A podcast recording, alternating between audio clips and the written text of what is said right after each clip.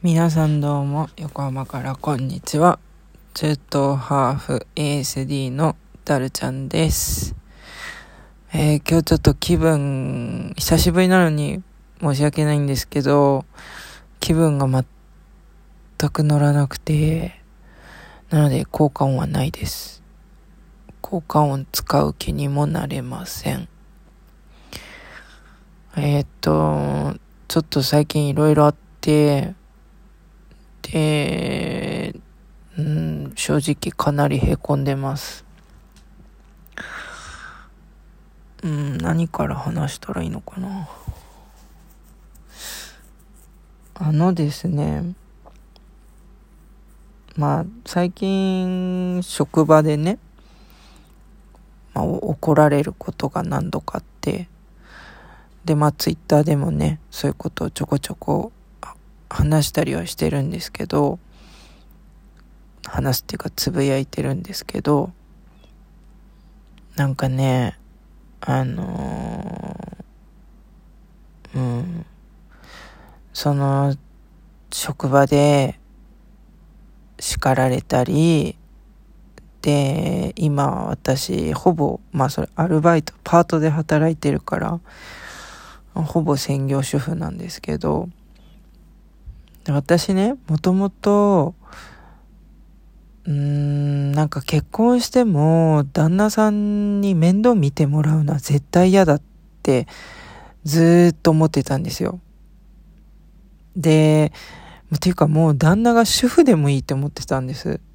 そのくらい、私は自分で自分の面倒を見る、自立したいって思ってたんですよ。で、なんでそう思ってたかっていうと、まあ、うちのお母さんがね、ママがね、専業主婦だったんですけど、やっぱその、縛りがね、自由がないっていうのが、まあなんか嫌だったみたいで、で、まあ、あの、二人は別れて、離婚して、で、まあ父はもう亡くなってるんですけど、で、まあ、その、母がね、いつも苦しんでたのが、まあ多分父もね、なんていうかそういう危機感があって言ってたわけではないと思うんですけど、まあお金がないと常に言ってたわけですよ。で、お金がない、お金がないってもうある意味脅迫なんですよね。このセリフって。男の人はただなんとなく、まあ男の人ってその性別言うのもあれですけど、お金ない、お金ないってパートナーに言うのってもう本当脅迫なんですよ。もうあの、あまりね、軽はずみに言わない方がいいです、これ。でうちの、あの、旦那さんもね、例外なく言うんですけど、まあ母はこれが耐えられなくって、自分でお金稼いで、自分でそのコントロールできるお金が、まああれば、それに悩まされることはないと思って、まあその自分で起業た、まあ起業して、で、それで、まあパパと晴れて離婚したわけなんですけど、私はそんな両親を見ていたわけですから、私は最初からもう、なんか大学行かないでもう就職したいって思ってたぐらいで、とにかく自由になりたくてしょうがなかったんです。で、まあ、そそれは無理だったんですけど、一応、アルバイトとかはして、で、結婚して日本に来て、で、まあ、す、割と結構早く、まあ、英語ができたから、あの、会社、結構いい会社にね、就職できたんですよ。で、まあ翻訳通訳メインで事務みたいな仕事をしてたんですけど、もう私ね、すっごい優秀とか、めちゃくちゃ言われてチヤホヤされてたんですよ。自分ではあんまりそう思ってなかったんですけど、え、本当？マジでみんな、あの、もしかして、なんかこう、なんていうのかな？あの、う嘘ついてんじゃないのかって思ってたんですけど、でもまあ、チヤホヤされてたわけで、で、私ずっと翻訳通訳でやってきたんですよ。で、まあ、技術がね、技術系の仕事だから、結構ね、あの、月収も良かったんですけど、最後もらってた金額が、まあ、月収で36万ぐらいだったんですね。もうこんな金額はっきり言って。で、今、今、私パートでいくらもらってると思います ?5、6万ですよ。このお金、36万の時と比べたら全然違いますよね。マイナス30万ですからね。はぁ。で、まあ、金額がどうとかそういう問題じゃないんですけど、ただ、うん、経済的にその旦那さんに頼らなきゃいけないっていうこの状況がしんどいです、本当に。で、もちろん、私就職活動常にしてるんですけど、もうね、子供がいて、で、しかも、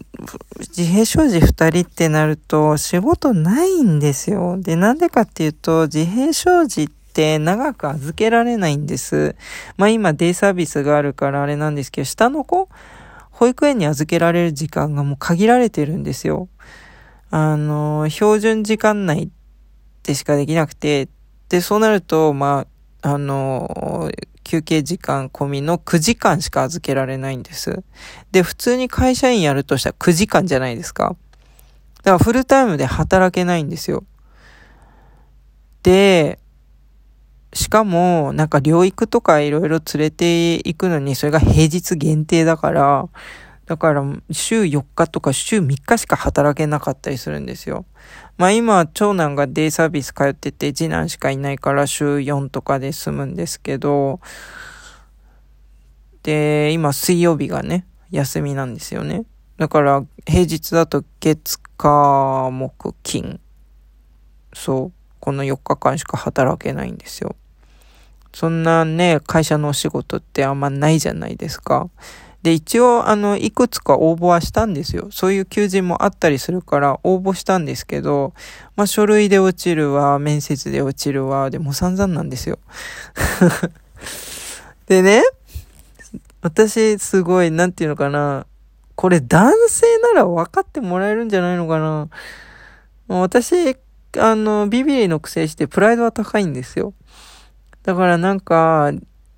最初の方は私の方が稼いでて、で、旦那さんを養ってたんですけど、まあ今その逆なわけじゃないですか。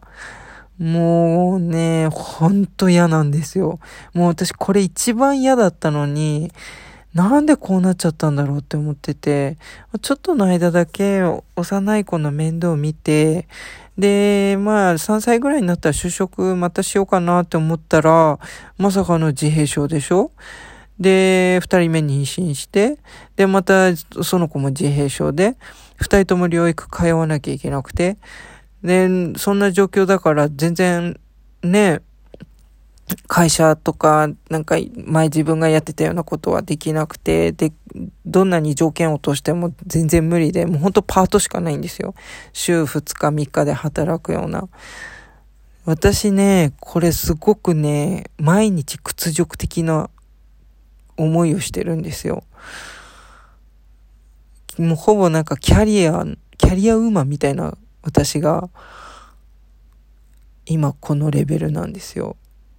もちろんパートやってる人も立派な仕事してると思ってますよ。私だって今の仕事嫌いではないですし、ただ何が悲しくてね、38も40手前のおばさんがね、なんかこう、なんていうの？上から目線でさ、小さい、なんか大人が子供に叱るような感じで怒られなきゃいけないのって感じなんですよ。会社では絶対そういうことないですからね。まあ、あの、わかんないです。今まで勤めてた会社は大手だったり、ね、外資だったりとかだったんで、まあ一度インド人の上司持った時は、すごい喧嘩したことありますけど、今ね、もうかなりね、自分、弱ってるんですよ。で、私怒ってる人がね、ほんと怖いんですよ。